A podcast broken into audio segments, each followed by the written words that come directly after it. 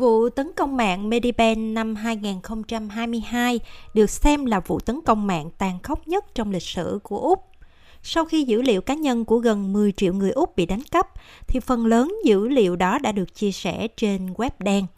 Bộ trưởng Nội vụ và An ninh mạng Claire O'Neill cho biết chi phí của vụ tấn công mạng này là rất lớn, nhưng chính phủ đã đạt được tiến bộ trong việc truy tìm những kẻ chịu trách nhiệm về vụ việc này.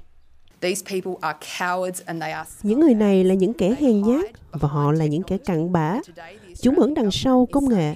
Chính phủ Úc nói rằng sẽ điều tra về những người này và bảo đảm rằng họ chịu trách nhiệm cho những hành động của mình. Cảnh sát Liên bang Úc và Tổng cục Tín hiệu Úc đã xác định được cá nhân có liên quan đến vụ tấn công Medibank vào năm 2022 là công dân Nga Alexander Emkov.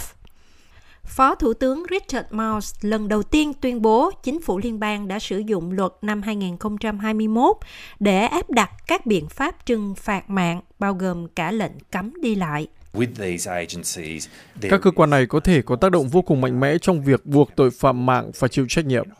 Các biện pháp trừng phạt được áp dụng đối với Alexander M. Kov ngày hôm nay và việc công khai danh tính của anh ta sẽ có tác động to lớn đến các hoạt động của anh ta, đồng thời gửi đi một thông điệp rất mạnh mẽ tới tội phạm mạng trên toàn thế giới.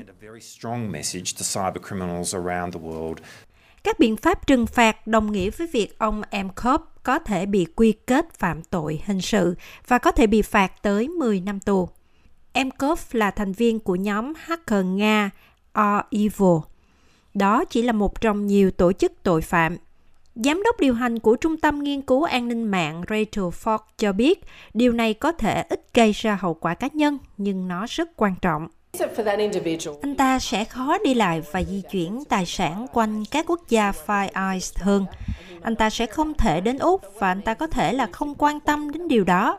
Nhưng điều cực kỳ quan trọng ở đây là chúng ta phải có được lập trường mà các cơ quan và chính phủ có thể đứng vững. Trong một tuyên bố, người phát ngôn của Medibank cho biết đã cảm ơn chính phủ vì công việc của họ trong việc xác định và truy lùng kẻ chịu trách nhiệm hình sự. Kể từ vụ tấn công mạng, chúng tôi đã hỗ trợ khách hàng của mình thông qua chương trình hỗ trợ phản hồi mạng. Chúng tôi biết là mình vẫn có thể làm được nhiều hơn. Cuộc điều tra quốc tế này có sự tham gia của các cơ quan tình báo ở Mỹ và Anh quốc đã đưa ra một số câu trả lời nhưng lại không mang lại chút an ủi nào cho các nạn nhân của vụ vi phạm.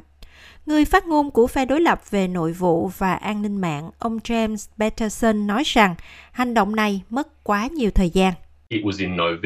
Chuyện này xảy ra vào tháng 11 năm 2022.